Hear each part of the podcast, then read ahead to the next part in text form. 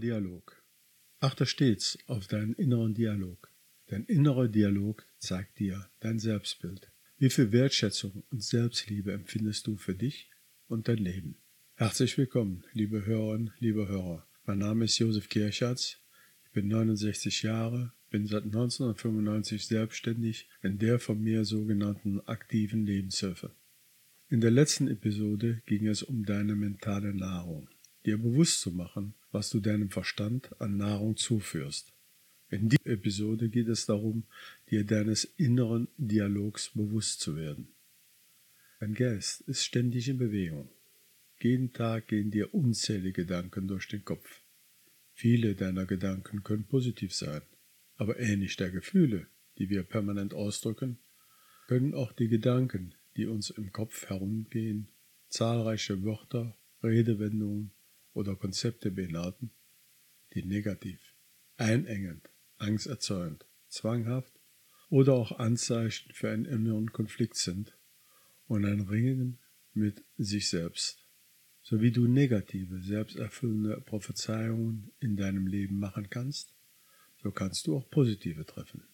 Du musst sie entscheiden, indem du deine Sprache änderst, deinen inneren Dialog, deine Gedanken änderst und deine verinnerlichten Überzeugungen umwandelst, kannst du direkten Einfluss auf deine Gesundheit, dein Wohlbefinden, deine emotionellen Zustände, deine Beziehung, deine Karriere und auch deine Finanzen nehmen.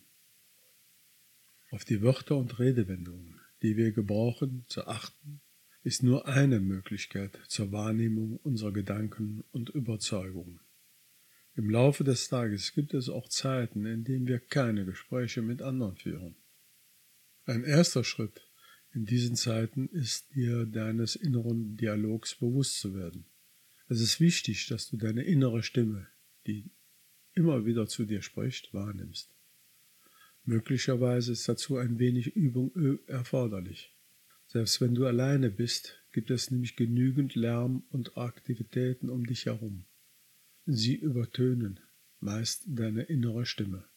Manchmal ist dir deine innere Stimme aber auch so vertraut, dass du sie nicht mehr hörst oder nicht hören willst.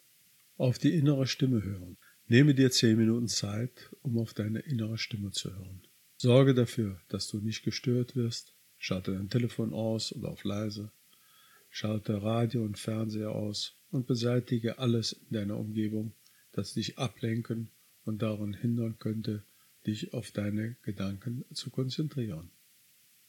Häufig ist es am besten, wenn du dir einen bequemen Platz suchst, wo du dich aufrecht hinsetzen kannst. Nehme eine entspannte Körperhaltung ein. Wer es nicht gewohnt ist, in Ruhe und Stille in sich zu gehen, mag sich unwohl fühlen, wenn er diese Übung das erste Mal macht. Für manche Menschen beginnt die einzige Ruhezeit des Tages, wenn sie ins Bett gehen. Es ist möglich, dass du bei dieser Übung müde wirst und dir nach einem Nickerchen ist. Deshalb ist es auch besser, wenn du dich aufrecht hinsetzt. Wenn du merkst, dass du schläfrig wirst und dass dich etwas ablenkt, dann richte deine Aufmerksamkeit behutsam wieder auf das, was du vorhast und höre weiter auf deine Gedanken. Nimmst du positive Stimmen wahr? Nimmst du negative Stimmen wahr? Ist dein Geist sehr rege oder ist er ruhig? Hast du Gedanken, die Angst ausdrücken? Denkst du an alle Dinge, die du noch tun solltest? Bringt deine innere Stimme den Ausdruck von Verzweiflung, Angst oder Glück, Zufriedenheit? Oder ist es eine Verwirrtheit?